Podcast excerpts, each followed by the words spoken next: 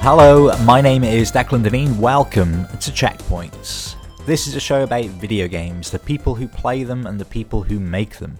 Each episode, a guest on the show talks about the games that have shaped their life in one way or another, games that have inspired them, games that have forged connections, and games that have soothed wounds.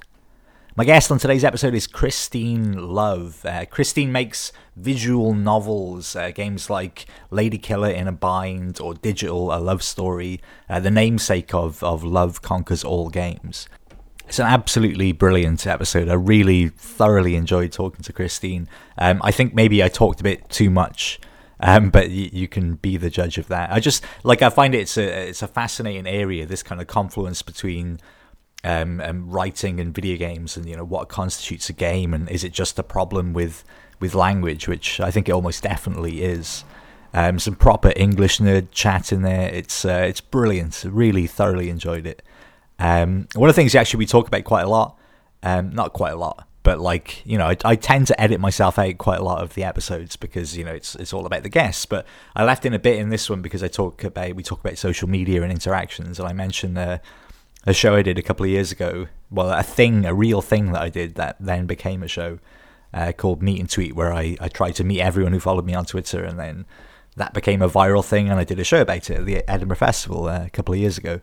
Um, you can watch that if you want. Like it's on it's on my website. Uh, the audio isn't brilliant, but I think it's perfectly serviceable. So if it piques your interest, you know, look it up. It's on YouTube. It's on my website. You can uh, go and have a look if if you like. I don't know. If you don't, don't worry about it.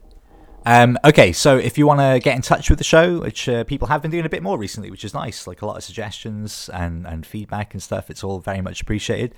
Uh, you can email, it's checkpointspodcast at gmail.com or it's at checkpoint show on Twitter or it's checkpoints podcast on Facebook. It's very important to have consistent branding. Uh, if you enjoy the show, um, brilliant. Please do share it around as much as, as possible. You know, share it on social media. Uh, the best thing to do, which uh, you know I always say I'm sick of hearing myself say it, but do rate and review on iTunes. It really uh, is is a massive, massive help to help new people discover the show, especially with episode 100 coming up. I feel like it's a bit of a milestone, so I want to try and encourage as many people to listen uh, as possible. If you really like the show, there's a Patreon too, which is patreon.com forward slash checkpoints. Um, if you have the money and the inclination, all donations are, are very gratefully received and go back into making the show as good as it possibly can be. Man, the news cycle is so fast like these days. I, I, made a mental note earlier in the week to talk about crunch the in the intro of this week's episode, but that that now feels like a, a millennia ago. Uh, but anyway, uh, a few days ago, I think Tuesday or Wednesday, Polygon um, published an excerpt from Walt Williams's book uh, about crunch, and it provoked this kind of mass discussion on kind of video game Twitter, and really interesting. Um, some of it, I think, people were a bit harsh on Walt. I think partly that is because of the way the article was was framed. You know, I think it it should have been clearer that this was an excerpt from a personal memoir and not some kind of hot take. But anyway, it, it was a really interesting, some very interesting discussions.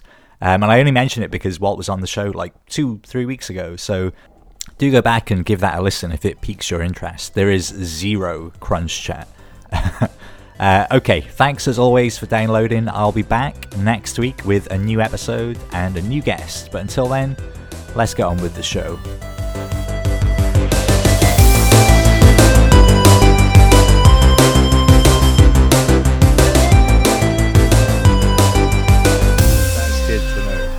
Um, okay, well let's do let's do a formal introduction for the sake of ceremony. So, Christine, welcome to the show. Thanks so much for for coming on. If you don't mind, would you introduce yourself? Sure, I'm Christine Love. I make uh, visual novels, games about um, uh, you know, narrative-driven, technology-based uh, stories, choice-driven stuff. And uh, and they're amazing. Like they're really good. And kind of, I, I mentioned to you now just just before we started that I feel a bit nervous because I don't have a huge amount of knowledge of kind of that genre, I guess. And I think you, in particular, have been a real kind of figurehead for that. You know, that's one of the reasons why I wanted to reach out and, and talk to you. Like, is there like a big legacy of kind of visual novels? Like, are they do they have a storied history? I mean, you kind of joked that you didn't know anything about them either, but I mean, I, I don't know if that's the case. I'm sure it's not. I feel like lately they've been really breaking into, you know, like the consciousness. Before it was like pretty much all like Japanese imports was all you think about when you thought about visual novels. But now, um, over the past like really like the past five years, you sort of had this community of English language visual novel developers sort of first starting to mimic uh, Japanese ones and then sort of like developing our own voices. And it's just you know been been a process of uh, of really like reaching audiences who like aren't like normally like into into games at all necessarily. Like I feel like that's what's cool about visual novels is that, you know, there's this uh, accessibility to them. Absolutely, yeah. Um, and it's like I don't know, like because you've been you've been doing them for for a good few years now. Like, what were what were your kind of influences going into it? Like, did you play them kind of as you were younger? Did you have any kind of because you must have had some reference point to then say, "I'm going to make this kind of game." Yeah, I'd say like the first I played was um, Ace Attorney. Um, that was you know back in high school, and I sort of like ended up getting into like much more obscure like Japanese indie visual novels based on that. Okay. Um, stuff like uh, Planetarian, which is um, now on Steam. Actually, it finally actually did get an official translation. Narcissu. Um, just you know like really really melodramatic, sad stories about um, uh, girls suffering, which obviously speaks to the the obviously speaks to one as as a teenager a lot. Absolutely. Um, well, let's let's trace it back then, Christine. So, uh, if you can remember, what was your your very first experience of a video game? My first experience of a video game, God, um, I don't know. That's a tough one. Um, because you're relatively young, I feel right? Like, uh, I'm 27, so not not, not as young as I'd, I'd it's, like that's, that's that's young. That's you. Yeah. Okay. Anyway, um, first experience I'd say was probably um. Definitely, um, like we had a we had a 486, um, and I played a bunch of shareware games on that. Um, you know, we'd get like a floppy and later a CD full of like a hundred different pieces of shit, and you know, you just sort of um, play like two minutes of each before. Absolutely, that's exciting. Um, I, I, getting frustrated I, I that, you know? on. Yeah, yeah, really. I mean, I don't mean, really I like miss it, but I, like the idea like, of it. I don't know. I feel like I have that now with my Steam backlog, right? Like, not necessarily the piece of shit part. I mean, even then, not really. but you know, like you just have this giant pile that you can just sort of um, like taste and go through a little bit. Go, okay, I got the gist of it. I got one good idea from that. Let's move on. Yeah, that was a long five minutes, and I've got like 400 other games in my in my backlog. But I mean, that's like a, a, kind of common thread throughout the show is that you know there's so much stuff being made. It's it feels like you there's a constant fear of missing out. But I think one of the the benefits that is the the scale of it. Like a lot of these uh, smaller games, five minutes is probably fine. You you, you, you can get your fill. Like not all of them, obviously, but there are enough. And you know there are a lot of games that probably that's that's all they really intended, and that's okay. And I kind of like that.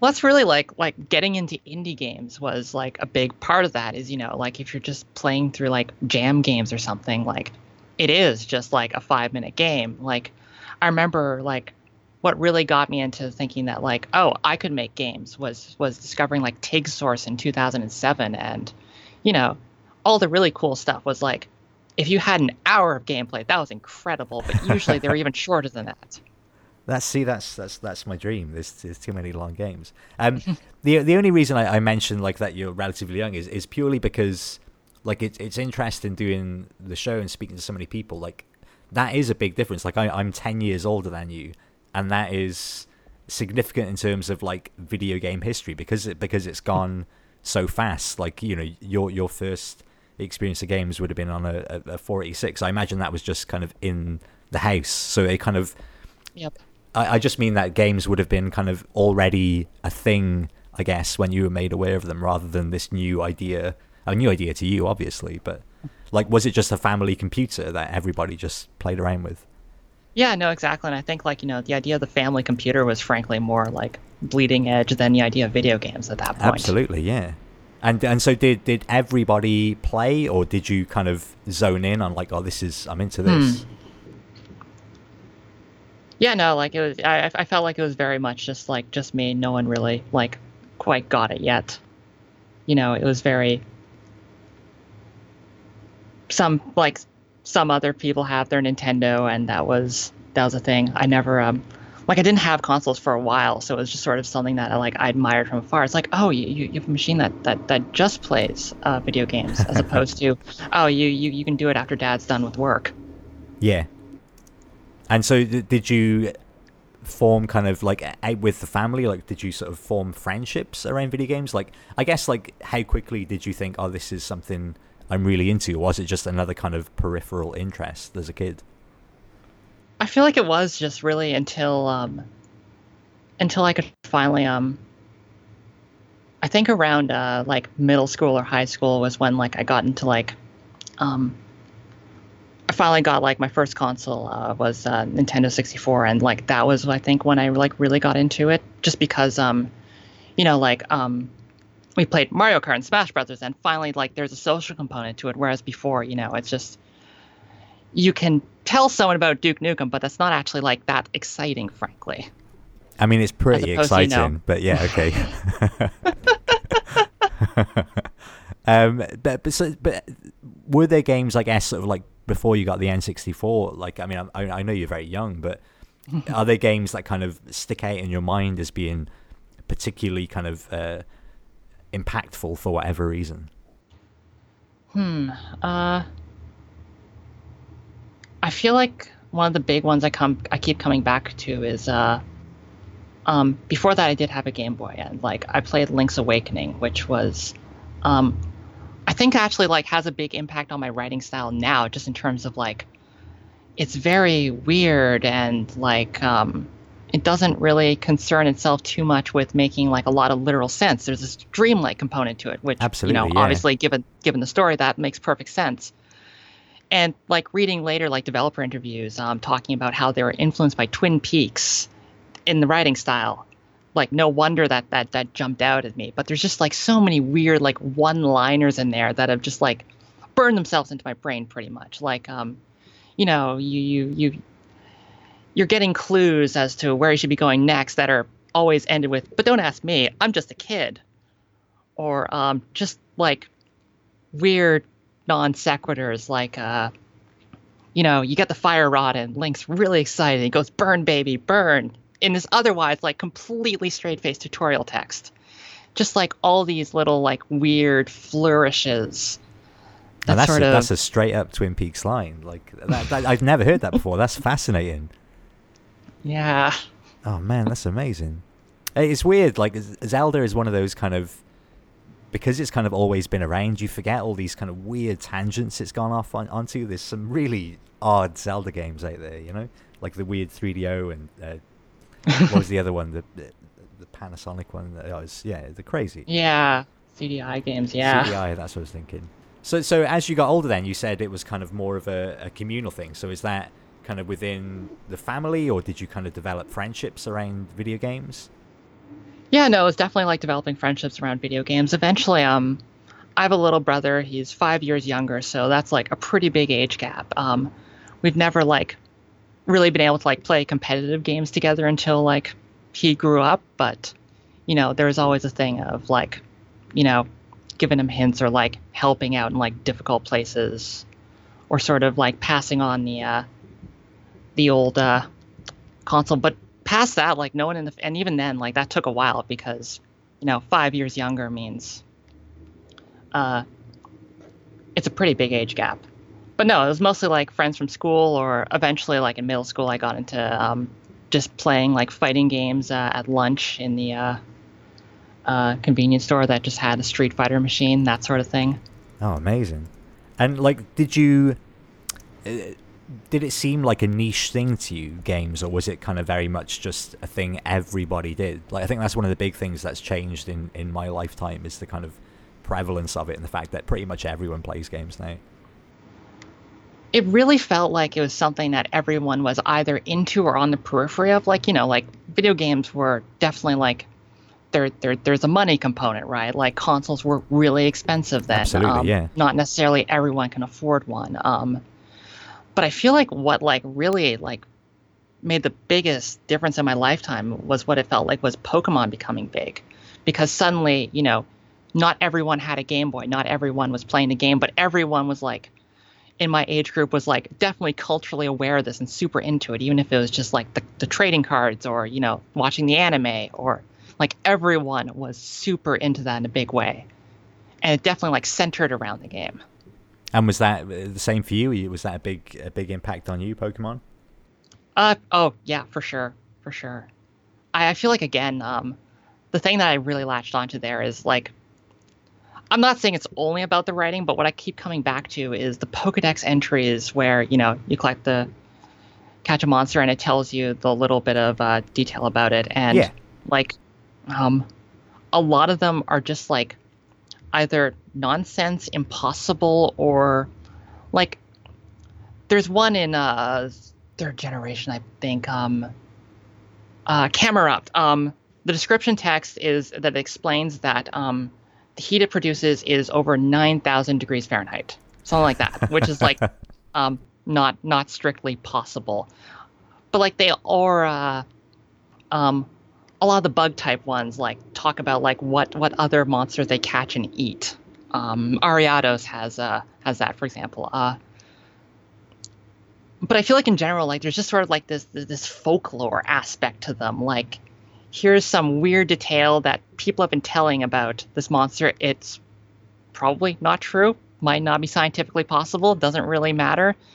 Like they don't even need to be consistent because you know, it's just this this sort of you capture a monster and there's a scientific framing to it, but then it's just like all oral history, which I feel like really works well in especially a game that's like you know, you comparing notes with all your friends because on the playground. Like that's just like the perfect combination. That's fascinating. I've never heard that it's sort of spoken about in that way, and and it does. Like I remember, I can't remember which one it was. I think it was one of the later ones, um, although it may have been in the early ones that I, I didn't play. But the idea that you could, like, uh, it, speaking of the kind of folkloric nature of it, there were elements of the game where you would kind of introduce trends and essentially kind of memes. Like you would come up with something and call it into the TV, and then that would kind of spread Yeah. throughout the whole region. I remember thinking that was amazing, and it was such a had no real purpose other than just flavor for the world. But it was such a brilliant thing that you saw this one little idea you have right back at the start. Suddenly, everyone is talking about it. I'm sure it was breakdancing. I think I decided to make breakdancing a thing, and then that's everybody was into breakdancing by the end. It was it was great. Um, yeah, and it's like it's such a like a small thing. Like all it is is like you're just picking words and Exactly, then they yeah. show up, but you know, it feels like you're having that that influence on the world. No, it's the best. Or in the same one, um, like you have secret forts. So suddenly, like you're looking in the world, and like any like sufficiently large bush, you can turn to your secret fort. So suddenly, a route isn't just like a like a path between two places. Any one of them can be like something symbolically important to you, in a way that like it wouldn't be to anyone else. It's just oh, I moved my secret fort there.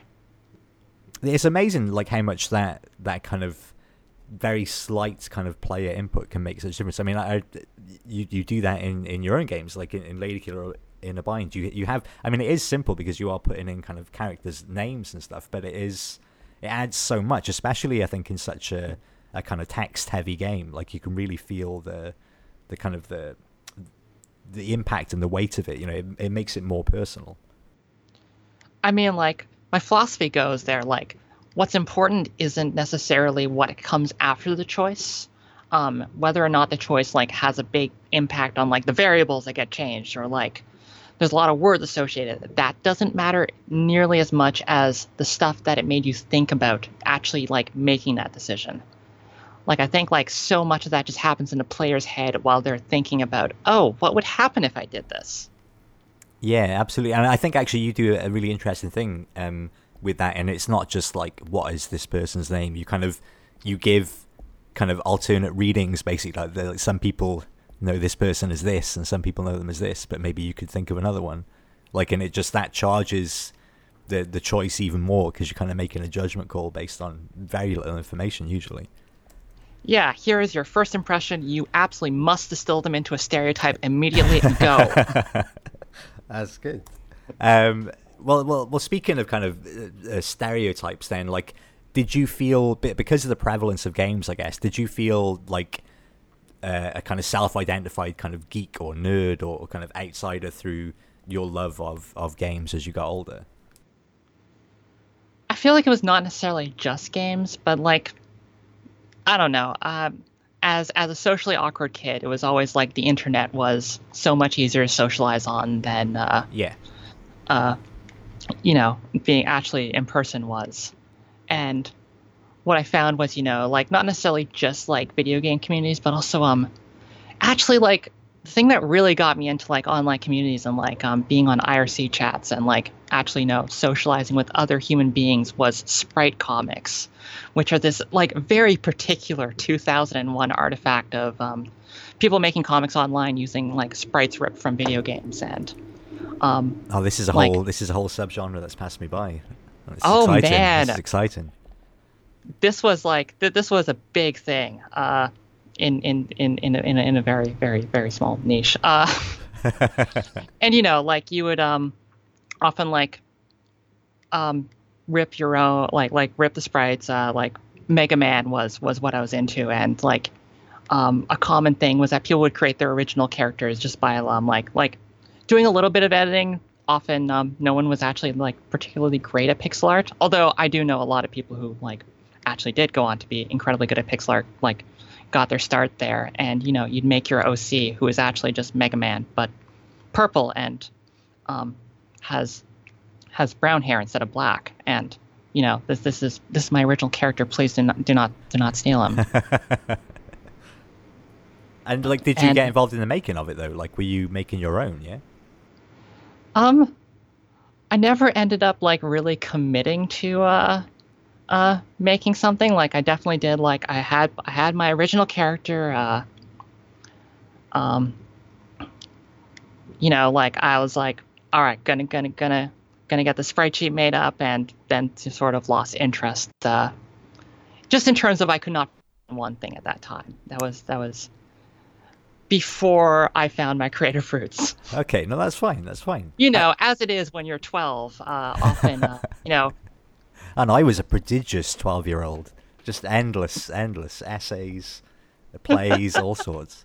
Um, I, I, always find it interesting. A lot of first pages. A lot of first pages. Oh, absolutely. like I do find it interesting though, this connection between video games and and online communities. Like there is a very distinct link, and I don't know if it's just because they're both technology, and you know, if you if you play a lot of games, you're more comfortable with kind of newer technologies but it's very much a thing. Like um, a lot of my my youth was kind of predicated on joining various internet forums when I was like 17 or 18 or something. Mm. And it was a, a, huge part of my life, and it remains still like a really big part of my life, especially forums because there's something more so than kind of social media and uh, and Twitter. There's something still quite exciting, I think, about forums. Like it, it, it feels like you were saying about Animal Crossing, I guess, to really stretch that analogy mm. that you know anyone can be anywhere on the internet but you if you find your little sort of secret spot where you can hang out like that's that's a special place you know? It's not just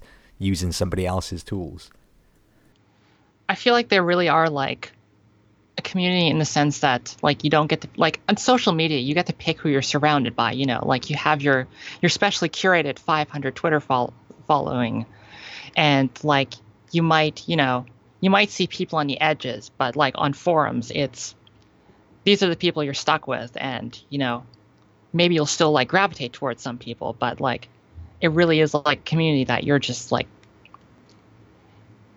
you know everyone here is sort of uh like they're not just like, doing it casually it more, right and like it gives it more of a sense of place like absolutely. uh, you know this is this is the place you're coming to rather than just like i'm mainlining my my the people I selected opinions. Yeah, and it's I like I actually I, I, did a whole I did a whole show about this a couple of years ago because I did uh, a stupid experiment about I, I, tried to meet everybody who followed me on Twitter, um, and it ended up being this kind of it, it, went viral for like a weekend or something. But I wrote a show about it and I did it at the at Edinburgh Festival a couple of years ago. And one of the things like that really struck me when I was doing it was that my early kind of uh, early experiences of the internet was that it was like it was a wild frontier. Every interaction with anyone was with a stranger, and it was kind of exciting, and there was no real names, and like that that was all went away with with social media,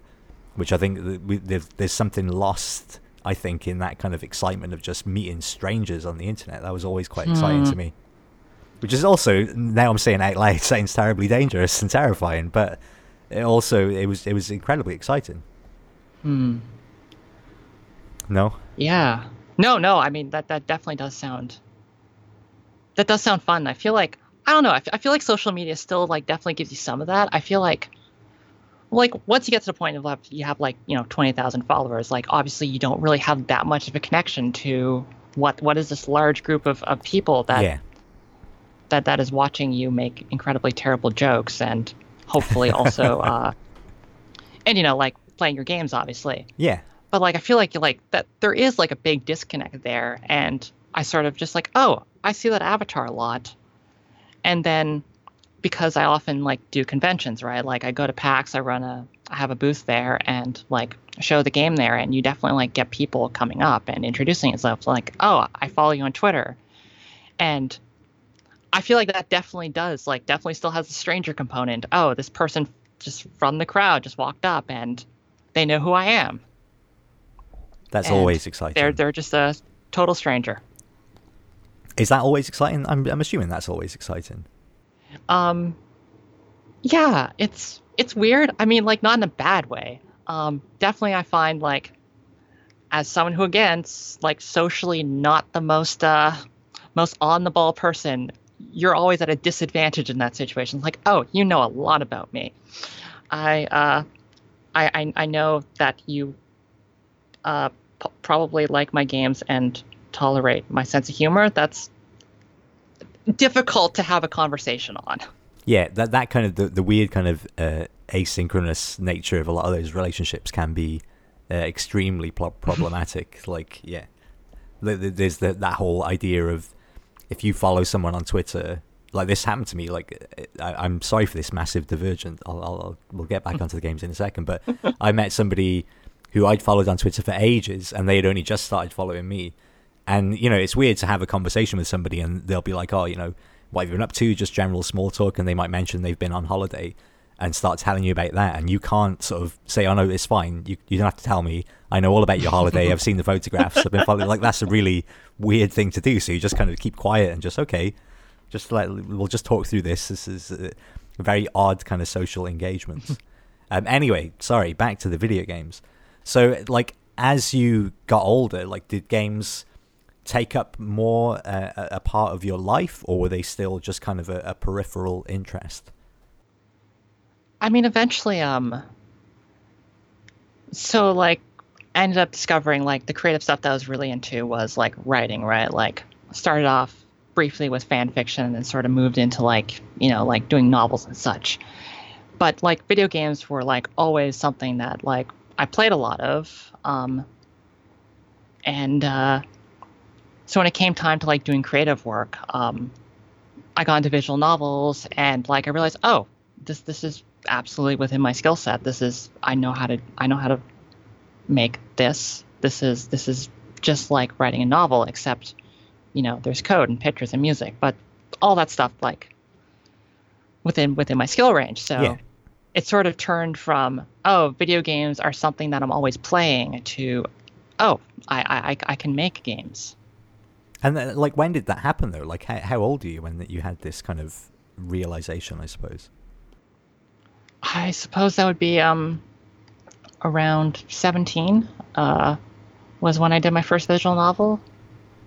That's amazing. Um, so that's that's super young yeah, and like it's real rough, and unfortunately, like I, I know a lot of people have played it. Um, people have like gone back and been like, "Oh, I'm, I'm a big fan of of." I, I I know this is like your lesser known work, but I'm a big fan of the game I made at 17, which I'm not going to mention the name of, in the hopes that no one will try to Google it. I'm like, uh, thanks. I was I was a literal child then. But there must be something was, about that though, like the the kind of Like I'm always quite thankful in that. As much as I was on the internet when I was 17, a lot of that has, has vanished on various uh, kind of old ISPs that are now dead and defunct. But and I'm gonna let the, the Yeah, I sirens feel go like there's, like- Hang on. Mm, yeah. Okay, that's fine. Um, Okay. but but the, I, I do often find myself kind of pining for like early websites that I, I built. Like as much as they were kind of really gawky and awkward, there was something quite I think pure about the kind of intent behind them at least. I've definitely like gone back and like tried to look for like, you know, my incredibly embarrassing age 12 year old art. And it's just like, oh, this didn't get saved. I managed to find like two images out of what I know was a giant stack of them. Just because like, obviously 12 year olds aren't thinking of backups and um, like nothing on the internet. Blasted then. I don't know if it's better now. Like, I don't know if, if I want to have all that access or like if maybe it's better to just be able to have like just bits and pieces enough to remind you, oh, that's how far I've gone. Yeah. well, but that, that that in itself is incredibly useful, I think. And and you know, and, and I'm sure people like you say you're not going to mention the game, and that's absolutely fine. But if if you do have people who, who love the games that you're making now and they go back, like they will know that this was, you know, a 17 year old, you know, version of, of this game. You know, this is, and I think it's purely just. I think it's probably quite exciting to then see the kind of progression as well. You know, in, in the same way you can, if if, if I discover like a, a designer or a, a filmmaker or a band that I like, and then digging back into the old stuff, it's always exciting to see like how much they've progressed. Oh Um, yeah, no, this this is completely hypocritical of me. I love doing this with people that I'm a fan of. Just, just I don't think anyone should do it to me. Is all. Um, well, well, I guess kind of just before this age and kind of around your sort of teenage years, like, are there any uh, games that, that stand out for you uh, as being particularly impactful again for like for, for whatever reason? I feel like, like looking at like me in high school, um, I was into. Uh, I ended up uh, playing like a lot of online multiplayer games in a way that, frankly, was probably not super healthy. Um, I ended up playing like like I was really into um, um just various shooters. Um, played a lot of um uh, in rapid succession. Um, uh, did a bit of Counter Strike, um, Natural Selection, which was another Half Life mod, sort of um, strategy component, um, StarCraft, all that. I feel like that was actually like the healthy side of things. You know, these, these are these are, um, you know, competitiveness and like that's that's cool. Yeah. But I also got into uh, MMOs. Um, so I played uh, uh, World of Warcraft. Uh, started with Final Fantasy XI, which is just real not good. Uh, went to WoW, City of Heroes, which I do like in a lot of ways. It sort of had this, uh, you know, you're encouraged to like spend a lot of time in the character creator and like make your your unique superhero, Yeah. and um, then you do these like little like short like story vignette missions, which all are just you know here's a procedurally generated maze, kick a bunch of villains in in this, get to the end, beat the boss, get another small vignette for the next maze. Um, there was, you know, like a big sort of world progression, and that was interesting. But, you know, obviously this is mostly filler content. Um, Yeah. Whereas the vignettes were like what actually captured my imagination there.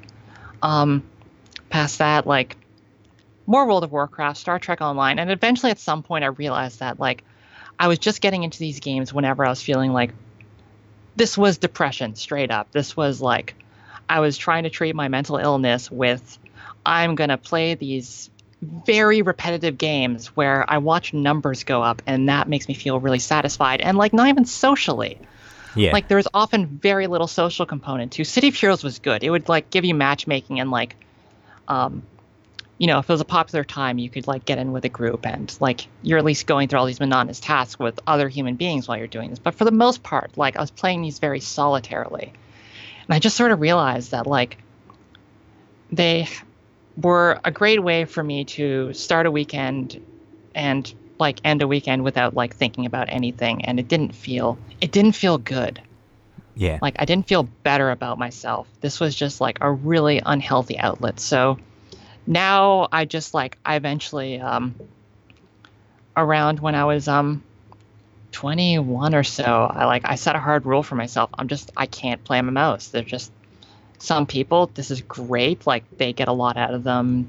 They manage to have a healthy relationship, and with me, it's just this is just bad. I just chase the bigger numbers. Absolutely. This is I, I cannot do this. Um, I probably also like shouldn't ever go to a casino. I probably have the same problem there. It's just my brain. That's just off limits. I, I think like uh, I've mentioned this to, to, a lot of people on the show, but like that is uh, a big reason why like I'm quite lucky in that like the internet wasn't really prevalent until I was maybe 16 or 17, and MMOs certainly weren't really a big thing. I'm sure there was like Ultima and EverQuest or whatever, but until mm. I was maybe 21, and I probably knew myself well enough then to say, right, no, I'm never going to play those because that would be me probably for a good year or two. And I've I've purposefully kind of uh, in the same way stayed away from them because not only do I know that I would I would really go deep on them, but I don't think I could handle the guilt afterwards as well. Like of like, oh, what have I done? Do you know that that sense? Yeah, yeah. That, that you have that hangover like, of shame. goal, and that goal was, oh, I hit level forty. Yeah. What does that mean? Fucking nothing. it's so tricky. But I feel like like the online component isn't even what matters there. Like often, like because like I was just playing them like all on my own. Like there's not really much interaction with other humans, and sometimes there was, and that was cool. But by and large, this is like I, I'm just treating this like um, a single player game, and I know like even if it wasn't online, like a lot of other things could have like gotten their hooks into me in that same way. Yeah. Like I don't know, like classic roguelikes, for example, or um, Nippon Ichi games have the same thing where like there's so many numbers you can make get bigger. Yeah, and, and that's like totally hypocritical of me because I spent a long time playing like Disgaea and even stuff like like uh, like Borderlands. Like I, I put a ton of hours into Borderlands 2 specifically, and and that that is kind of a bit better, I guess, because you get the sense of exploration and the writing is really good. Um, and it's well, I feel like that's different. Like that's like you know, like you're if you're playing a comedy game, like you're getting something out of that. Yeah, yeah. Whereas, like I don't think like filler as a means of pacing out jokes is necessarily like a, or like jokes, story content, whatever. Like I don't necessarily think that's a bad thing if you're chasing the story bits or like chasing the interesting bits. If you're chasing level 40, you know, maybe maybe not so much. Yeah, I mean, I don't. Like, I don't like, think I any feel of them. like it's a motivational thing. Oh, absolutely, and I don't think necessarily any of them are. I don't think it's inherently bad, but certainly they, they allow for bad habits to form if you if you mm-hmm. if you would let them, you know. Um, when you're playing Borderlands, was this like on your own or like did you have a group? Oh, no, it was on my own. I just played it myself, mm. um, all the way through. I think maybe once or twice I, I, played it with other people, but it was it was pretty much just solitary game. Although on the flip side of that, there was Destiny, which which was a very similar thing, but that that very much was a, a social thing and, and a very kind of uh, uniquely kind of social thing where it would just you played it so many times that it was kind of rote. You weren't you weren't even leveling up really or seeing new things. It was just kind of procedurally going through the motions. But that was quite calming. I think I always find that quite relaxing. I do feel like there's like a certain genre of like online multiplayer game that's just like there to provide you the smoothest, like most bare bones experience just so you can be doing this with someone else. You know, it's like really smooth over, but here's an here's an excuse to hang out with, you know, with a bunch of your friends on mic. And and that's great. Like I, I do love that. I do love that. And that's like a, quite a a relatively new thing, I think, for, for, for me anyway, uh, especially because now I'm like, I'm of an age where a lot of my friends are kind of married and have kids and stuff, and you know, we don't have as much time as we used to to just kick about. So that, that that's quite fun just to like jump on for like half an hour or whatever and run a patrol or something. It's a, it's a really nice thing to do. Do you feel like part of that's like an excuse? Like, would you because I'm just thinking like you know like getting on voice chat to play to play Destiny for an hour is like like Destiny is just like such a smooth, like sort of um, like completely rote. Like everything is very, very finely polished to be not thinking about it. What you're really there is just for hanging out with friends. But like, would you feel guilty if you're just like calling up three of your friends to just hang out in a conference call for an hour? Like, you probably wouldn't do that, right? No, you wouldn't. You wouldn't. And and, it's weird. And you it's, feel self conscious about it. Absolutely. And and like this is kind of a realization I've had since I've been doing the show is that like this this conversation we're having right now, Christine, this is this is an extremely unnatural and odd conversation, and I have loads of really amazing chats with amazing people in a in a completely kind of uh, artificial sense. Uh, not artificial, but just you know, this is arranged and set up, and it's to be released for people to listen to. But like, I think, I think there's definitely an artificiality to that. Like, yeah, yeah, you know, like you're sending a cold email saying, "Hey, do you want to be on this podcast?" And you know, like that leads to a conversation. Uh, exactly. Three weeks later, that's not necessarily like what you expect a normal social interaction to work with. No, even though no. like But, you know but- you, you have all these weird excuses in order to facilitate it. but but I love it though, and and like I would love to do this, and I have done this with like some of my friends, and but but just putting it in that kind of the the proscenium of this is a podcast, just makes just takes away all of that kind of social awkwardness of just sitting down to talk with somebody like for an hour or so. Like that that's a really cool thing. Like i think you, everyone should uh, it's kind of like what we started talking about with the people who play who use twitch as kind of a a motivator to do do more work you know to work on twitch in case people are watching. It's just giving it that kind of extra level of uh, i don't know just distance or whatever just just to give it an excuse basically rather than just because i think we're all just socially damaged by the the world we live in. So we have to come up with these weird excuses uh, which is a shame. Um but anyway sorry we're going off on all sorts of tangents christine but uh, it's fine i'm enjoying it. Um so how did i guess you kind of uh, you said you kind of just gradually sort of started writing novels and then moved into visual novels, but that's still kind of quite a leap because there is as much as there you know similar thing in that it's just it's it's a lot of writing so to speak and it's it's a narrative. There is a, a very specific divide. Like how did you make that jump?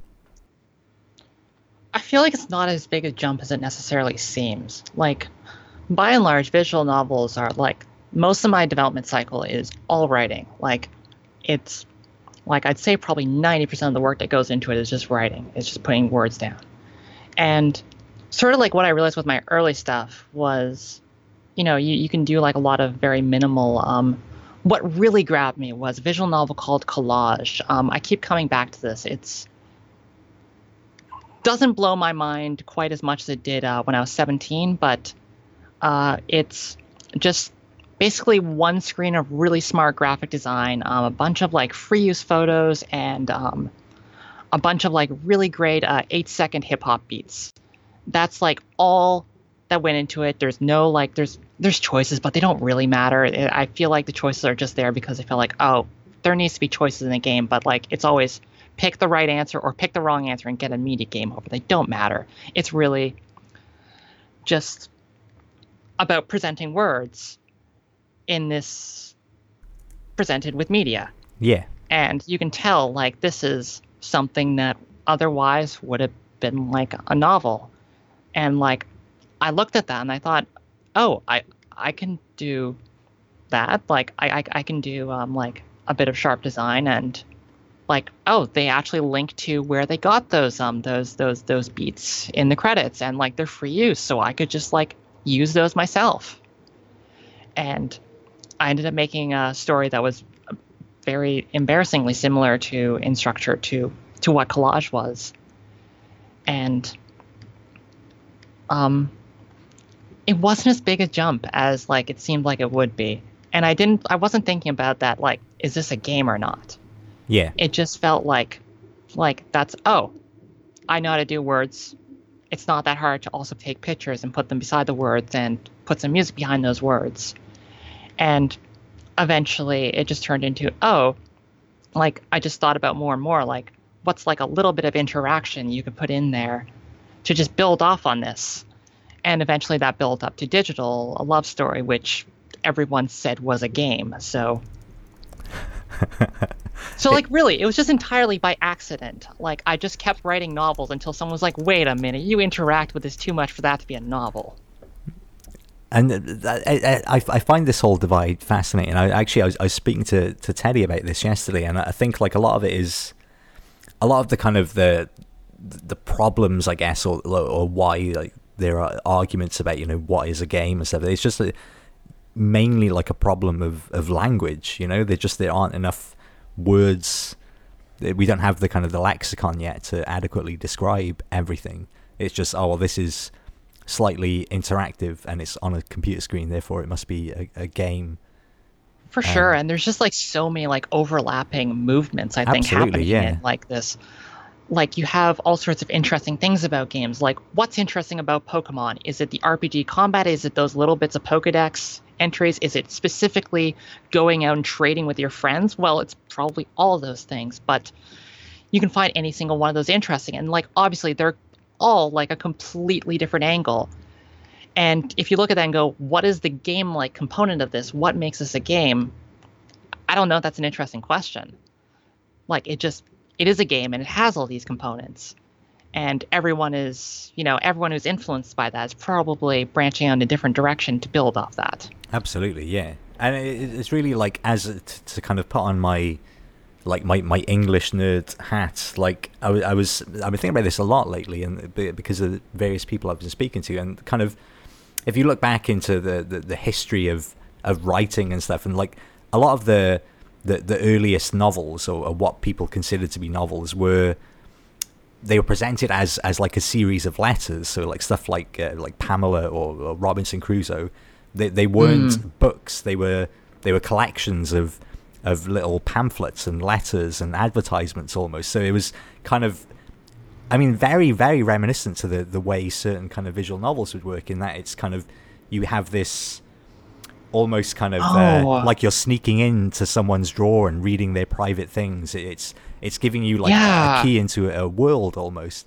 And a lot of people like, oh, this is nonsense. Like you know, talking about how this this wasn't real writing and stuff. And there was a lot of controversy. And now you know, hundreds of years later, it's just the yeah, medium has moved really from interesting. paper to the Well, screen. I'm just thinking, like, you know, like you had the arguments that like early novels, like, no, this this isn't legitimate. It's not verse. Exactly, Like, yeah, I- totally. how can you take this seriously if it doesn't rhyme? Yeah, and all the same Like arguments. about but it's just on a screen Yeah, now, so you, you you can rather than have like a collection of letters, you have emails and social networks and stuff, which which I know you you've played around with those ideas a lot in your games, Mm. um, and I think that's fine. I think that's just an, an evolution of of reading because most people like I don't as much as I should. I don't really read as many books as I used to, but I read infinitely more than I used to just because everything is is on screens now. You know. yeah, for sure. Um, I feel like I'm talking way too much, Christine. So we're gonna we're gonna go into some to go into some relatively quick fire questions. Um, All right. okay, so Christine, if you had to play a game with death for your own mortal soul, what game are you best at? Um, I, I think my mortal soul is just it's it's gone right now. I'd say like the, the, the game I'm best at is in Splatoon, but thinking back to like my most recent, no, I'm just I'm gone. Soul is not even in play here. That's good. That means there's no stakes, so you can just go wild. just play something you enjoy. Um, eh, have you like? Are you a, a competitive player? Have you ever been locked in a particular rivalry or high score battle?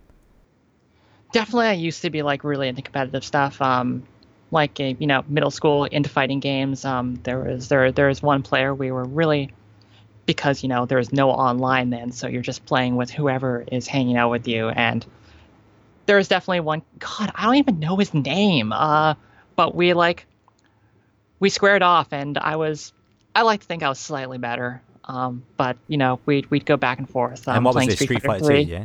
Oh, Street Fighter 3. Yep, yep, Street Fighter 3, uh, Third Strike. Um, and like I've sort of tried to get back into fighting games. Um, I played uh, Street Fighter 4 for a while. Um, got Street Fighter 5 when it came out, which uh, woo, that was, that was that was a real mess. But been trying to get get really back into it, just because like every basically what happens is I watch Evo, uh, you know, big fighting game tournament, Yeah. biggest. Uh, it's incredible. I'm always like, yeah, all right, this is. I'm gonna get serious this time. I'm gonna get real good. I, uh, you know, play online for a while and then it sort of it sort of fades. But if I did have enough time, I'd like to get like at least better at Street Fighter, just because. Um, for a while, I did in fact have um, someone coaching me, and just like a friend was um, Oh, like wow. encouraging me to take notes, and um, was sort of like I'd post um, I'd be like a lot of this was like it was very um because on the PlayStation you can just like press a share button and you can share a clip of your match. Yeah. So like I would be posting like little short videos of like things either that I thought I was doing well, and you'd have people pointing out like, "Oh no, you were you just got completely lucky there. You were you you absolutely should not have pressed that button," or like.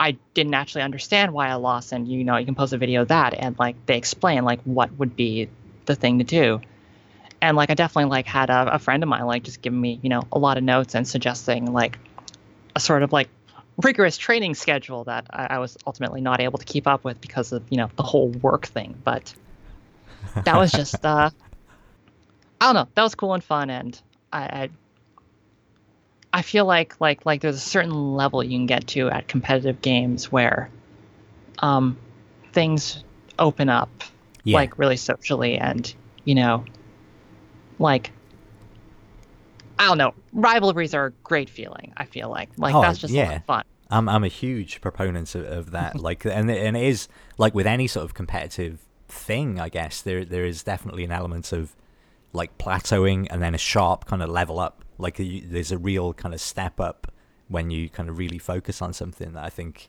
is hard to notice and it's hard to put in the time and then to it doesn't always feel like a gradual progression. It, very often feels like, oh, hang on, I'm loads better at this now suddenly.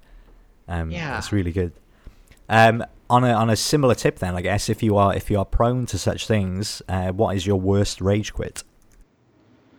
My worst rage quit, I um, I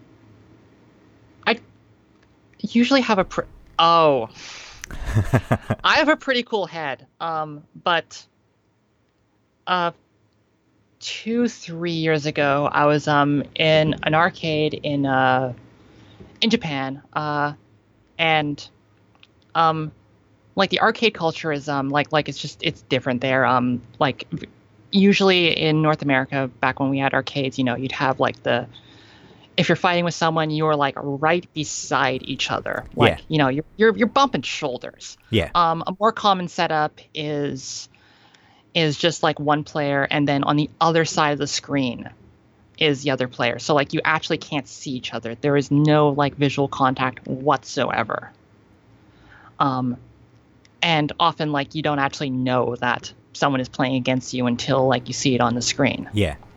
Um, and yeah, so I'm just there um, playing in Street Fighter, and um, I don't entirely understand exactly like what their networking setup is because all these machines like it used to be just like there'd just be one player and player two is on the other side and that's it. So yeah. like if, if you don't want to be playing against this one person forever, you just like move on to the machine next to you and I don't think it works that way anymore because the whole networking thing, which I didn't quite like I didn't quite understand what was happening here. So um playing against this one person who is um, much better than me, um, keep getting my ass kicked. I'm like, all right, I'll just move over, move to another machine. I'll play on my own because there's like eight Street Fighter machines here. Yeah, it's yeah, fine. Yeah. Not gonna. Um, nope. Still go against him. Uh, get my ass kicked again. I'm like, all right. Once more, I'm just gonna, you know, I'll I'll do my best here and um I'm playing Juri, who is like a rushdown character. You got to like really get in there. So I'm like, I finally like first match. I finally actually like get in his face, get the uh, catch him off guard. Uh, finally pull off my combo correctly, uh, get him into the corner, and like I actually won. And next round starts. Oh, he's he's he's he's not not moving. Oh, so someone someone just walked past. I think, I I, I guess that was, I guess that was the player. I, so you provoked I, a rage quit. I have just like completely whatever the social protocol here was to avoid the situation, I have completely fucked it up. I am so sorry. I cannot even apologize because like just way too many factors, but he just like just walked off, was was done with this. That that, that might have been okay though. That that might have been like him showing you a certain level of respect and just being like, well, you know, that's a good job. You can have I, a free I win feel on like me. that's the fuck this. oh no, like he was. I I didn't even win one match. He had already walked. Like this was. Oh man. I, I thought I thought I was good, but no, no, he was just wasn't actually there. oh, that's brutal. Um, we, we've kind of covered this already, but like, has there been a, a, game that's kind of taken over your life to the extent where you're like, I need to uninstall this. This is this is a problem. Yeah, I mean, like that was that was definitely what MMOs were for me. Um, it was just not even any particular one game, just so much as this entire genre of Yeah, anything where I catch myself playing just to watch, uh, just you know, hit the next level is not. I try to sort of think about things in terms of like, what am I actually getting out of this? Am I what am I what is what is my driving force here? yeah. No, it's it's a tricky one. Um, if how do I word this question? Okay, yeah. Um, so do you have like um a kind of a chicken soup game, so to speak, like a game that you'll go back to, just like a, a comfort game that kind of helps uh, soothe you if you're in a bad way? Hmm. That's a that's a good one. I've definitely uh, found myself coming back to uh, uh, a lot of like uh, older classic RPGs. Like um, uh, after a really bad breakup, I was like, all right, I'm gonna get into Final Fantasy VI. That's gonna be my thing. And oh, I'm gonna feel terrible about all these teenagers being like really dramatic. That's great. That's awesome. That's exactly what I need in my life right now. I try to. There's no like one thing that just like I come back to, but I do feel like you know returning to games I've replayed a lot is definitely like a real guilty pleasure. Yeah, I think RPGs are some of the best ways to, to deal with a broken heart. It's uh, it's, it's the, the greatest. Um, given, I guess, the, the scope of emotions that, that video games are able to, to convey, one of the rarest still is uh, is laughter. So, Christine, what games have really made you laugh? Uh I mean, I think it comes back to Ace Attorney is like I feel like some of the some of the best uh that was like what clued me in on like video games can be great at comedy writing. And like writing animation also does a lot of work there. That was a big Yeah. influence on me. Uh I think in general, like video games are often I think afraid to really lean into comedy. Often they're sort of like referential winks rather than that, but yeah, Ace Attorney has such a great sense of humor, and that like had a big impact on me. Cool. That that actually hasn't come up before, which is cool. It's always nice to have a new a new entry into the laughter game. Uh, it's a Hmm. weird one with games though because it is like, I guess with with comedy, you know, you either it's it's very kind of like like binary if if if it's funny or it isn't. So you're kind of taking a, a risk with that. Like if it's not That's funny, always the fear, right? yeah, totally. Like, well, like having like I did a bunch of melodrama, and then for Lady Killer, like it, it is a comedy game. Like that was that was very much my approach, and what I ended up realizing was um, I saw a great talk by uh, Zoe Quinn at GDC, um, who is also working on a, a comedy FMV game that I'm really excited for. And she was talking about, well, comedy is actually basically just horror, except instead of scaring you, it's it's jokes. You know, like you have that element of surprise, and that's the biggest thing in comedy. That is that's an amazing point. Yeah. and like games love horror like there's there's lots of games that are all about that so why not why not why not try uh you know making that about jokes instead I mean, i feel I- like maybe like like the fear isn't necessarily warranted No, no, absolutely. Um, it, it is it is so tricky though. Like still, um, it, it's it's a, it's a proper like that that question. I, I make a point of asking everybody because it is kind of people are often quite stumped by it because there's no obvious kind of jumping off points. I think. Um, well, i back. feel like we don't think of comedy games as a genre right like Well, absolutely. I think that's a really good point, actually. Yeah.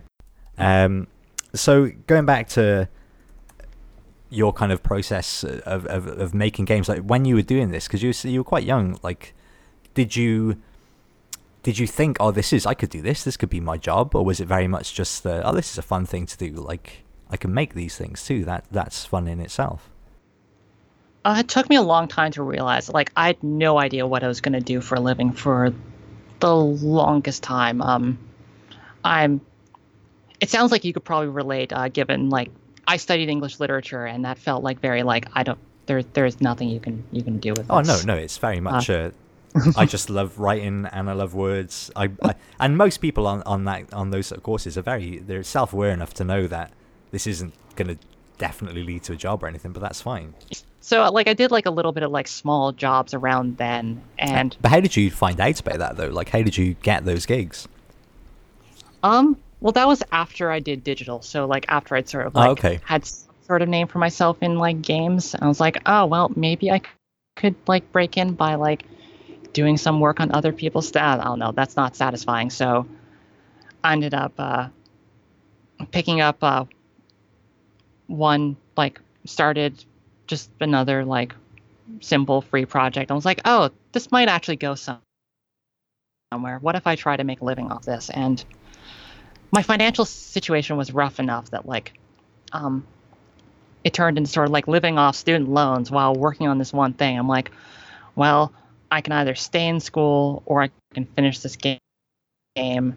Um, I think I have a large enough fan base off digital that like if I sold it, that would get me by. That was like a real big gamble, and uh, thankfully it paid off.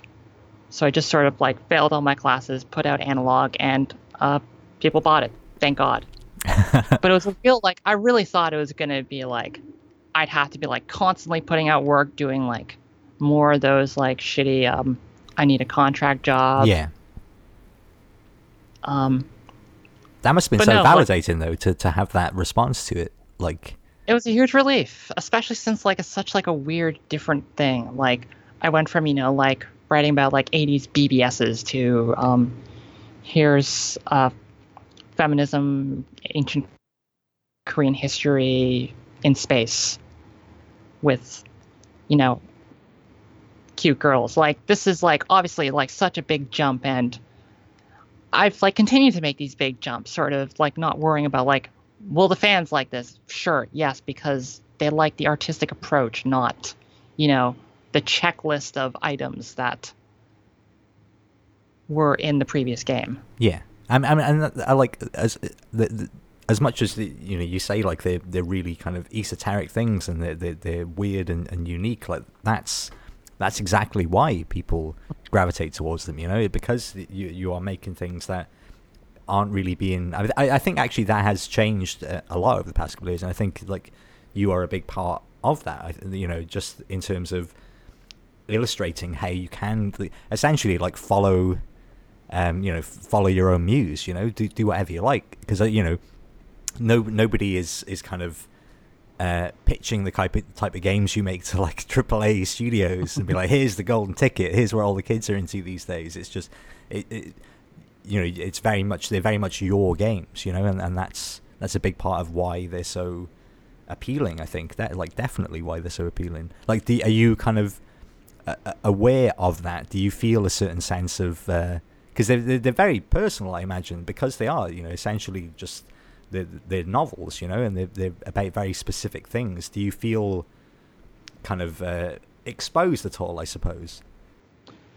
I definitely feel extremely exposed in a way that I don't know. I think the good thing about fiction is that you have like a bit of plausible deniability. Like everyone knows there's a lot of you in in this story, but they don't know which character is you or like what characters are like having aspects of yourself and which is just like you know what's metaphorical and what's literal. Um and i think just having that like as a smokescreen is helpful especially you know like if you're say making a game about sex uh that's obviously exposing a lot of of, of personal information about yourself. And you sort of hope that no one is going to be like going through this with a fine tooth comb and trying to like reverse engineer specifically what about this is is what are you putting in here as part of your true life experience? Like you sort of hope that no one like wants to really get into get into that much detail. But at the same time like you're still like you know like reaching people personally with that. And just the fact that there's i don't know i feel like like it was making like an autobiographical thing that would be very different. I would like not be willing to even broach any of these subjects because that would I would just you know blush to death. Yeah. Although it turns out um, I've tried dropping in on like people streaming uh, Ladykiller, and it turns out I do that anyway. I, I cannot I, I can't watch. just, just oh my god, did I actually did I actually say that and put that in a game that people are pl- oh my god. it, it's uh, like it's really interesting, and I think like specifically like in, in terms of the the, the the the sex element of it, like it's I think part of it is is because um you're one of the few people that are, that are doing it, you know, so that's even more exposure, if you know what I mean, because there there is not an awful lot to compare it to. Like I, I spoke to I can't remember who I spoke to. I think maybe Edmund McMillen, but we were talking about Zelda and how Zelda Zelda is kind of autobiographical in that you know it was Shigeru Miyamoto's childhood essentially that he wanted to recreate in a game, mm. and and that's why Edmund McMillen made The Binding of Isaac. It was the exact same thing. It's I want to make a game about my childhood, kind of, you know. And yeah. it was like it'd, it'd be a fun experiment if everyone, not everyone, but like all game designers, just as an experiment, ever make their own version of Zelda. I think it would be equally as interesting if everybody made their version of Ladykiller in a Bind. Like just a real gamut of, of sex games from like a million different points of view because it's such a unique thing. Like people's interests and kinks, like that's going to be unique to everybody. But just so few people are doing it, you know, it's hard to have a comparison. Do you know what I mean? Does that make sense? No, absolutely. I, I do feel like there's this there's just this immense pressure like sort of early on we realized like no we can't try to represent everything like this is you know it's going to be about it's going to be about one thing this is going to be about like a very certain type of dynamic and we're yeah. just going to focus on that rather than like because if you try to like do just like an entire survey of appeal to everyone, appeal to every experience, appeal to everyone's types. You know, like you're just gonna get lost in the weeds, and you know, like you're gonna have to like try to think about how to prioritize this and feel terrible. Whereas, exactly. you know, if you can just say, okay, this is just gonna be me channeling uh, what what I want to see, and I think uh, that way you sort of just you, you have to ignore that pressure to like hit every single beat. Exactly. I mean, y- you need only sort of like scan through various like categories on Pornhub to see the the kind of the, the gamut of, of sexual preferences. You know, and they're just they they're not represented. And, and and if you are going to do that, like you have, you know, you you have to be true to a, a specific idea or, or or thought or feeling, you know, because it's impossible like to cover everything. Awkward you know, approach. Like you know, thinking about it in terms of bullet points. Like once yeah, you get I don't to mean that, to be like so it's, trivial it's impossible. It. But you know what I mean? No, I'm just like, I'm like, just trying to illustrate the, the I definitely know. Like I definitely got like emails about Ladykiller, like asking like, are are are these three things going to be in it? I'm like, uh, I don't think these are useful questions to be asking. if you know, if you're going into a game looking for these, you know, looking for bullet points rather than looking for, um, especially in indie games, like a relationship with a writer or like a relationship with with this text, like an approach to to how the story is told. If you're looking for that, you'll have a satisfying relationship. But if you're looking for those three bullet points and you only get two of them, well, this is like that's just doomed to frustration because you're never going to get all those bullet points. Exactly, exactly. Which is why I think everybody like, should make sex games. Like I want to, I want to play Peter Molyneux's sex game. Like I want, I want to know what that is. Oh man, can I feel like that's true in real life though. Like if you're like if you're going into a relationship looking for these three bullet points, again, this is this is doomed. This is inherently doomed. Absolutely, yeah. A relationship with a game is is the same. And so so what are you what are you sort of currently working on if you're allowed to, to talk about what you're currently working on? Right now I'm doing a bunch of small things. I don't want I'm done with visual novels actually, like playing visual or making visual novels, not playing visual novels, but I want to I don't want to be in a comfort zone for too long. I don't want to fall into a rut of just making the same game about talking to lonely girls over computers over and over again. I feel like I could get really good at that. Um, and I don't want to. I, I feel like already pretty good stagnant at that, is right, but like I don't want to be artistically stagnant. Like one of my favorite creators is uh, Hideo Kojima, and like he's been stuck in Metal Gear Hell for entirely too long. Like mo- most of most of his life by now has been stuck like just working on this one setting with this one set of characters and he pushes the edges of that but even that like just seems miserable and i really want to avoid that as much as possible so I'm gonna like push push the edges of what I'm comfortable making. Probably the next big thing is going to be something like RPG like or something like that. Something that tells a story but is not necessarily bound to visual novel conventions. Okay. That said, like I just came off a three year project. I'm still recovering from that. I'm doing a lot of small stuff. Uh, right now, I'm actually working uh, with a friend on um, a game called uh, the prototype's called Twitch's Coven, which is sort of uh, built for streaming. You have one player like fighting bosses on a stream, and the audience um, plays mini games on their phones to sort of help out that player. Oh, that's fun. Yeah, so we're working on the prototype for that right now, and that's just something that's like really fun, completely out of my comfort zone. There's like there's no writing in it at all. I'm just like trying to learn like how can I like learn how to do like mechanics for this sort of thing, oh, as well cool. as like you know doing a lot of network infrastructure stuff because that's like a skill I had from you know paid work before I got into games.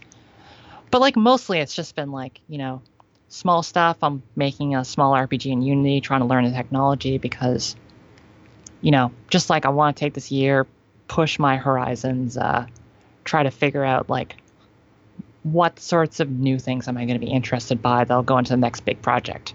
Because yeah, no, no, no more, no more visual novels about sad girls over computers. That's, I've got it. I've got it nailed. I don't need, don't need to do another. Um, well, uh, speaking of like you know, kind of changing um, priorities and exploring new horizons, like over the past kind of 10 years or so or just like since you've been sort of working in games essentially like are there what, what games kind of stand out for you as being particularly uh, impactful for whatever reason oh that's a that's a it's very broad one. apologies yeah hmm oh my god um i feel like these sorts of questions like i always just feel like really paralyzed by them like what's what's big? I feel like honestly like like like the one trend I've been seeing a lot of that I really love is like more romance in games. Like this has sort of gone from something that you just wouldn't see in mainstream games at all to everyone is really excited to talk about who the love interests are in Bioware games, right? Yeah. Like just like that this is now part of the conversation that like we acknowledge that like oh yeah what's cool about rpgs it's it's it's romance it's love it's relationships. That's what we really care about. That is like the number one thing i've been super excited about.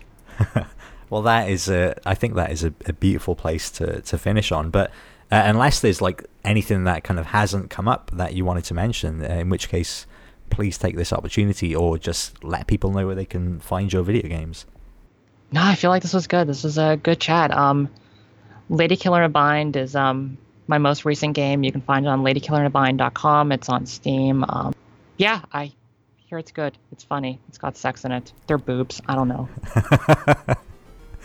All of those things are true.